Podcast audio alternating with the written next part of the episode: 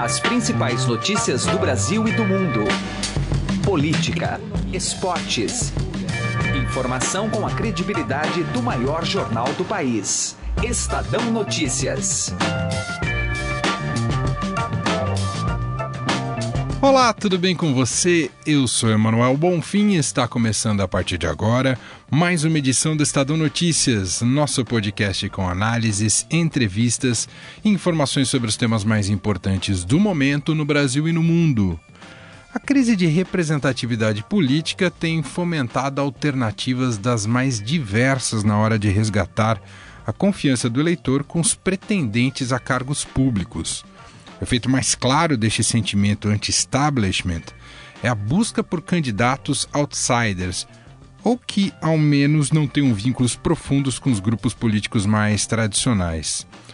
Outra novidade que deve pintar nessas eleições brasileiras é uma nova categoria de candidatura no segmento legislativo, despersonalizada e defendida por um grupo, não por uma pessoa só.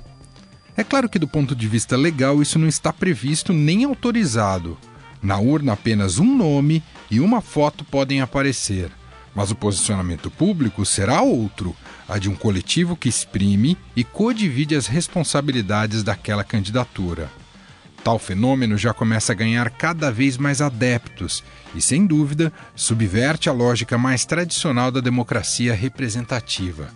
Quem traz mais detalhes aqui no programa sobre estes casos e o que eles têm despertado no meio político é o repórter de política do Estadão Gilberto Amêndola. Daqui a pouco a gente bate um papo com ele. A edição de hoje conta também com nossa tradicional agenda econômica da semana, com os comentários da editora do Broadcast Econômico da Agência Estado, Silvia Araújo. Em pauta, resultado prévio da inflação, boletim focos e, claro, o dólar em disparada. Você pode ouvir e assinar o Estadão Notícias tanto no iTunes quanto em aplicativo para o Android. Também pode seguir o programa nas plataformas de streaming Deezer e Spotify. Nas duas, basta procurar pelo nome do programa no campo de buscas e passar a acompanhar todas as nossas publicações. Ouça e participe. Estadão Notícias. Direto ao assunto. Com José Neumann e Pinto.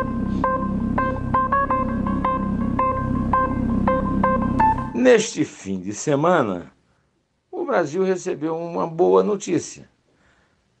Cristina Romano, que é a chefe da Secretaria de Cooperação Internacional do Ministério Público Federal, anunciou que o alto, a alta corte, a mais alta corte do, da justiça portuguesa, autorizou, enfim, a extradição para o Brasil do empresário Raul Schmidt, que vem sido pedida pela Operação Lava Jato, porque ele recebeu, segundo os procuradores, mais de 200 milhões de reais em propinas por serviços prestados para lavar dinheiro da Petrobras. Segundo o Ministério Público Federal, Raul Schmidt é o réu da Lava Jato que tem o maior patrimônio do exterior, porque está foragido em Portugal.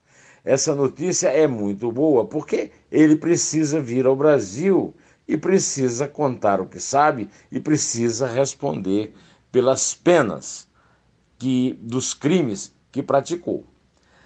É também uma questão de justiça para Portugal, porque Portugal não pode transformar Lisboa no valha-couto de criminosos brasileiros que não tenham tido relações prévias com Portugal.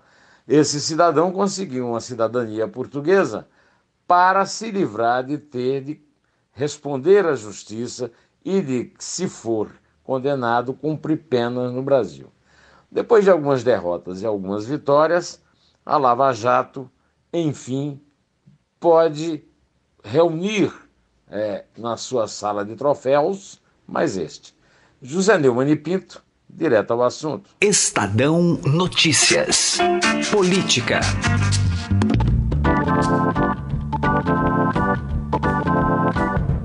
Nosso bate-papo agora é político e eleitoral. Eu estou aqui recebendo em nosso estúdio o repórter de política do Estadão, Gilberto Amêndola. Tudo bem, Giba? Tudo bom? Como vai? Tudo certo. Beleza. O Giba apresentou uma reportagem na última sexta-feira no, no caderno de política do Estadão, e que a gente fez muito questão de poder destrinchar um pouco mais e conversar com ele, que é muito interessante. É sobre algo que para mim nunca tinha ouvido falar, sobre mandatos coletivos no legislativo. Aí você que está nos ouvindo vai se perguntar como é que é possível? Eu não voto em uma pessoa, agora várias pessoas podem se candidatar. O Giba vai explicar pra gente. Que, que mandato coletivo é esse, Giba? Vamos mudaram tentar, as regras? Vamos é tentar. Não mudaram Pode as regras. isso, Arnaldo? pode, não pode. Vamos tentar explicar então. É o seguinte: segundo a lei eleitoral, um voto, um candidato. Você vota em um candidato. O responsável pelo mandato é somente um sujeito. Tá. Um sujeito, sujeita, quem for o eleito. Aquela fotinha na urna Aquela fotinho. Então, o mandato é individual. Isso é ponto pacífico. Não existe, do ponto de vista legal, eu votei em 10 pessoas. Isso não existe. Você vota em um. Agora, o, o que eh, esses grupos, de, principalmente grupos de renovação política, como o caso da, da bancada ativista, estão propondo? E até agora a Justiça Eleitoral não levantou a mão para dizer, olha, isso não pode. Aparentemente, e segundo advogados que eu consultei na matéria, é ok, é legal.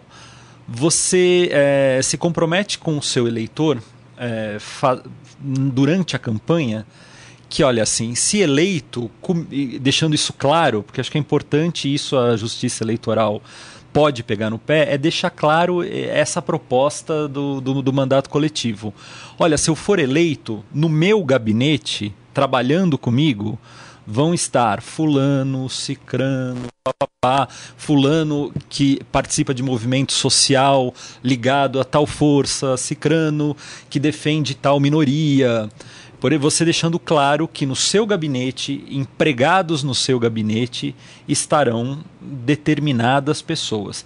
Nada impede, impede que você faça uma campanha candidato individual contando isso para o seu eleitor Inclusive mostrando a turma toda. mostrando a turma toda. Olha, o voto no João, que o número é tal, tal, tal, tal. Se o João ganhar, o João vai avisar para você.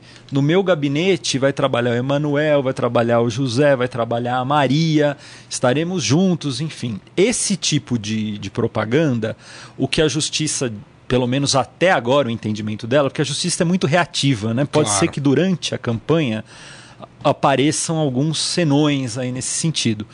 Mas a princípio ela, ela permite. Existe uma experiência numa cidade de Goiás, no interior de Goiás, eu não me recordo o nome dela agora, Da cidade. da cidade.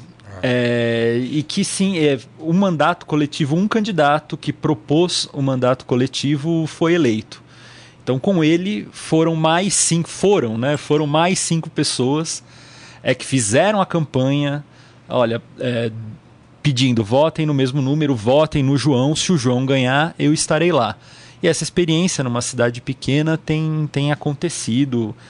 Enfim, as- é, é claro que isso assim, é, a novidade é tão grande que eu acho que a gente vai poder acompanhar se algum desses grupos conseguirem chegar ao legislativo as dificuldades que isso vai impor, né? Porque imagina, são 10 pessoas pensando para eu vou votar sim ou não a favor de uma lei tal. Se cada vo- votação, se cada decisão do mandato virar uma, uma assembleia de, de, de estudantil, assembleia estudantil para decidir, danou-se, né? Então eu Né, acho é- que existe essa essa sintonia que eles vão ter que entrar, enfim, ser eleitos. E, e Giba, pelo que você pesquisou, esse fenômeno tem alguma raiz, alguma referência inspirada em algum lugar? Ou é é um fenômeno espontâneo? O que, que, que você descobriu sobre É, isso? Eu acho que é um fenômeno. é, hoje, a questão da representatividade. Representatividade hoje é uma palavra muito importante. Né? A- acho que a população, esse sentimento de que falta representatividade da população em alguns setores do legislativo, ele está muito presente. E as o preço de uma eleição, as dificuldades de você eleger alguém que te, te, te represente é- é- é- são muito grandes porque eleição custa caro. Né? Então, para você eleger um representante, olha, eu tenho uma comunidade, a comunidade LGBT, a comunidade dos assentamentos, a comunidade do. É, é, é esses setores é, encontravam muita dificuldade em eleger representantes. Por quê? É, porque as campanhas eram muito caras, são muito caras ainda, e porque o, a quantidade de votos necessários para eleger um deputado estadual é, é, é, grande, dependendo do partido que você está, é maior, enfim. Claro. Então, qual a ideia desses coletivos? Olha, juntos, fazendo campanha junto, dividindo gastos juntos, a gente comprometido aqui com uma série de, de questões, podemos é, tentar eleger um a impossibilidade de eleger 10 pessoas defendendo 10 causas diferentes, tal, tal, tal. Acho que esse entendimento já, já aconteceu. Então a ideia desses grupos é, olha, vamos juntar para tentar fazer um que esteja comprometido com outros, um exemplo, outros nove. E que não só esteja comprometido, que leve os outros nove para dentro para dentro do mandato, para dentro da, do gabinete. Né? Não é um compromisso, segundo eles, apenas um compromisso de, poxa, assina aqui que você vai defender meus ideais. Não, não. Eu vou ter um cargo no gabinete também. Eu quero ter voz. É, você, é o eleito que vai assinar, é quem tiver o nome na urna que vai assinar, é o que vai se pronunciar publicamente mas as decisões desse mandato serão colegiadas, né? serão divididas entre. Uau! É, é muito novo. É, é Quem viver verá. Se é que é muito difícil, até porque é uma eleição para o legislativo aqui em São Paulo. É, é e isso, esse fenômeno está só dirigido por enquanto a, a, ao legislativo estadual. É o, a bancada Não existe ativista, federal, por isso. exemplo, existe já, ah, já? Ah. É, grupos pensando no legislativo federal, federal, também. A bancada ativista tem já um modelo mais fechado, de, é o formato em que eles acreditam e vão tentar na bancada aqui estadual. Tá. Mas já outros movimentos com outras denominações já estão é, pretendendo lançar candidatos também para deputado federal. É, vai ser uma experiência interessante. Eu acho que a, do ponto de vista da ideia, da, até da democracia, é interessante assim esses movimentos, respondem a algum tipo de coisa. Agora, na prática, não sei, vamos ver. Você né? ouviu alguns cientistas políticos, como é Sim. é que eles estão reagindo a esse fenômeno? O que você sentiu aí? Tem duas reações, né? Ah. A primeira é uma reação positiva no sentido, olha, a democracia, o processo eleitoral tem que ser algo vivo, as, esse tipo de novidade pode ser bem-vinda, vamos esperar para ver, né? Enfim, os, os, cientistas políticos, eles, inclusive gente ligada ao direito eleitoral, enfim, é, enxergaram com bons olhos essa, é, essa tentativa. Né? Agora, é, o fato de você dividir é, um poder depois de eleito com outras pessoas e transformar a dinâmica do legislativo em decisões colegiadas durante muito tempo e qualquer decisão podem transformar esse tipo de mandato em algo, é, um elefante que com dificuldade de se movimentar. E, e a gente lembrar que às vezes num gabinete, por exemplo, vamos levar cinco pessoas para trabalhar num gabinete, olha, eu ganhei e comigo vão essas outras quatro pessoas. As funções dentro de um gabinete é, são muito diferentes. São muito diferentes. Você pode, poxa, o cara que pensa estratégia e o cara que atende o telefone. Eu acho que uh, lidar com o ego, lidar com as vaidades dentro desses grupos e com poder, né? A gente tem. Porque, a, a, de repente, a vontade de o candidato que apareceu na urna levantar a mão e dizer: olha, mas quem assina sou eu, quem foi eleito fui eu. Entendi. Acho necessário controlar esse tipo de ego para esse tipo de iniciativa funcionar. E a gente pode dizer que é quase um, um subpartido. É, isso a, a gente está vivendo isso é. também, né? A gente, do ponto de vista legal, não existem candidaturas avulsas, claro. nem independentes, né? A gente pode dar o nome que quiser. Agora, alguns partidos, depois, a, a partir desses movimentos de renovação política, abriram e se comprometeram em, em carta, em documento, a oferecer o guarda-chuva do partido, dando liberdade para certos grupos atuarem dentro do partido do ponto de vista legal, mas que poderiam e podem, inclusive, eventualmente, rezar por uma cartilha um pouco diferente. É claro que isso, assim, a gente está no momento pré-eleitoral, né? Na prática, é preciso esperar para ver se isso vai funcionar. Mas três ou quatro partidos, acho que não tem problema falar aqui, claro, né? Nenhum. Rede, PPS, PV, se eu não me engano, o PSB também abriram essa possibilidade para que grupos é, se, se candidatassem pelo partido, mas que não exatamente estivessem é, sujeitos às normas mais rígidas Entendi. desses partidos.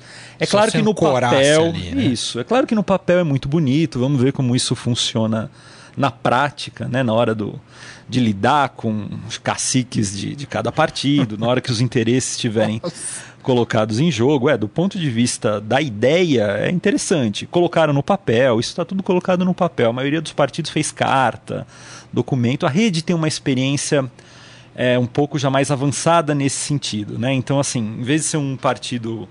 É, a questão da, de ser vertical, horizontal, enfim, um partido que tem grupos de determinadas ações, enfim, determinadas crenças dentro de um mesmo guarda-chuva. Né? Isso é um processo muito longo, muito doloroso, talvez. Né? Vamos ver aí o que, que, vem por aí. Claro que eles precisam ser eleitos, né? Ah, a gente está dizendo precisam, não precisam. Deixa eu me corrigir É, aqui. Não é que precisam ser eleitos. Pra, sentido- no sentido para Claro, colocar isso em prática, claro, de claro. voto, isso a gente só vai saber Testar, né? testado De qualquer maneira, isso vai aparecer nas campanhas. É possível que apareça nas campanhas. Aparece na campanha. É muito curioso a gente é, acompanhar que tipo de material de campanha esse- eh, esses grupos vão, vão usar. Né? É, o- todos eles, quando eu fui entrevistá-los, disseram que é, importância, a primeira importância é deixar claro para o eleitor do que se trata. Então, a gente vê um material de campanha que provavelmente será muito diferente, né? De É. um número, várias pessoas, enfim. Sim. E eu não sei como isso vai ser. Vai, vão lidar com isso, porque na hora do voto quem vai aparecer é um só.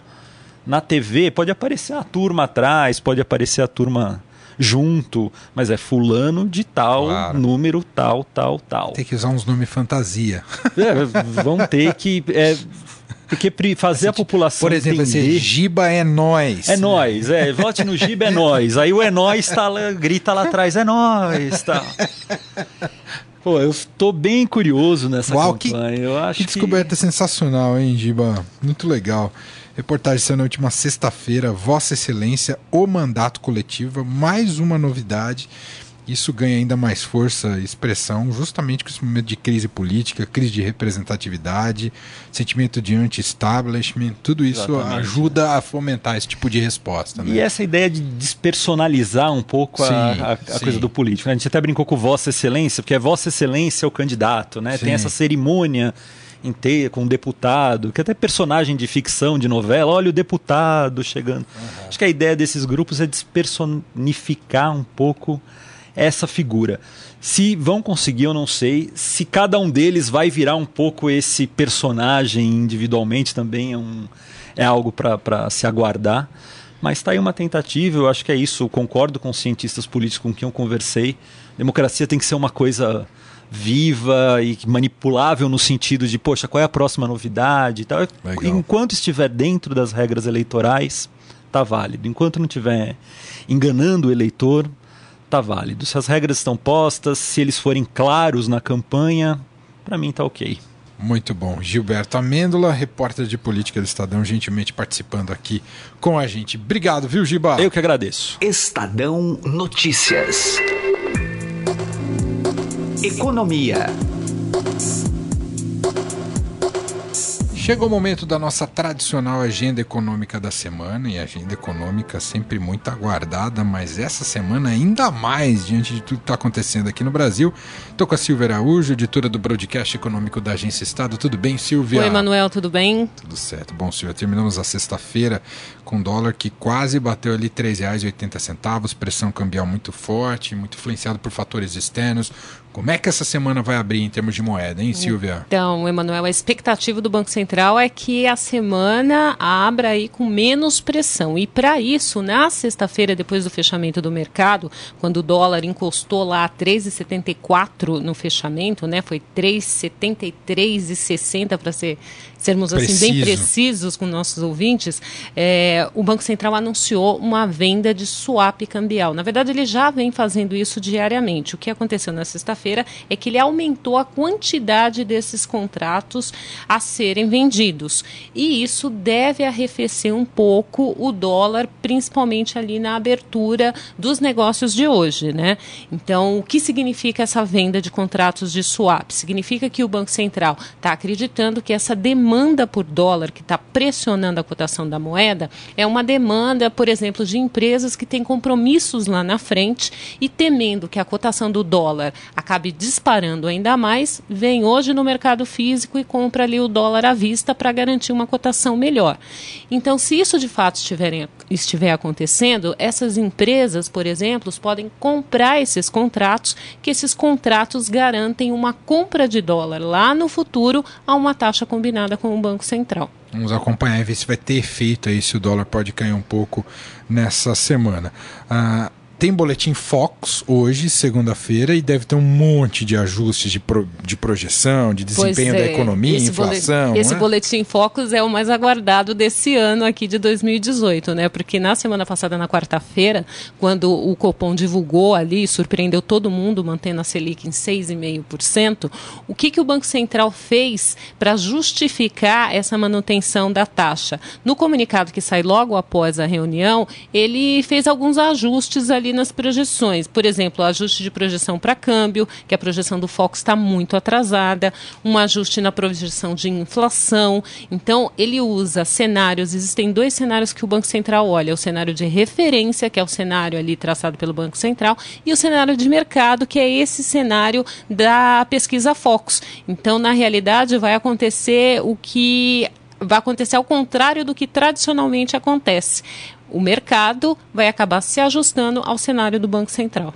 Amanhã, Silvio Araújo, chega agora a ata do Copom, né, da reunião da quarta-feira, sempre tem aquela, aquela decisão mais resumida que a gente acompanhou na quarta-feira e amanhã vem a ata pode ter novidades ou só aquele economês básico que a gente sabe do Copom? É, na verdade vem economês mesmo, né, Emanuel? Mas aí os economistas, nós da imprensa, acabamos ali traduzindo um pouco daquele economês que vem no documento. Todo mundo vai querer olhar com lupa para entender por que o Banco Central comunicou uma coisa ao longo do mês inteiro, sinalizou que a taxa Selic iria cair 25 pontos na semana passada e na última última hora ali nos últimos minutos manteve a taxa em 6,5% e acabou eh, provocando no dia seguinte um verdadeiro estrago no mercado. Né? A esticada do dólar foi é, consequência disso e também um ajuste ali nas taxas de juros no mercado futuro. Para você ter uma ideia,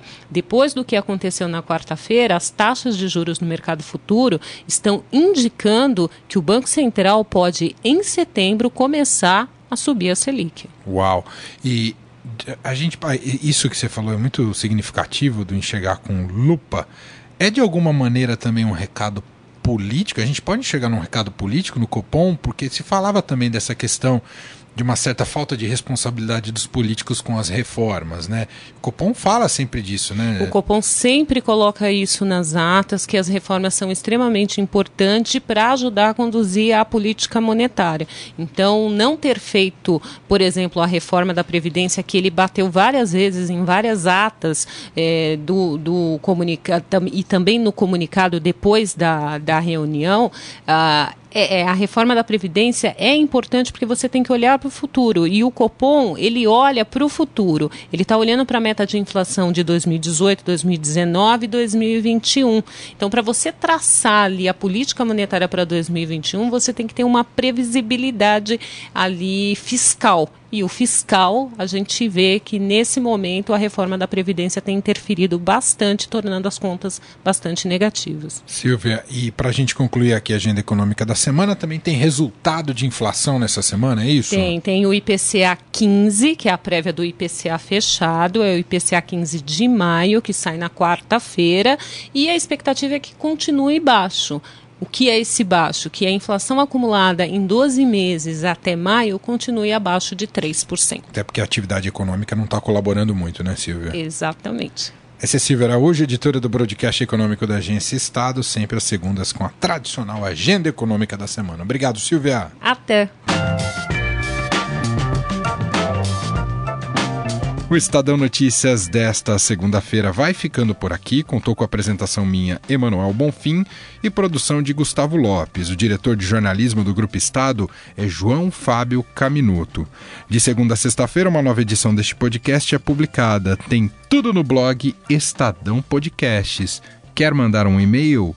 podcast@estadão.com. Um abraço para você, uma excelente segunda-feira e início de semana e até mais. Estadão Notícias.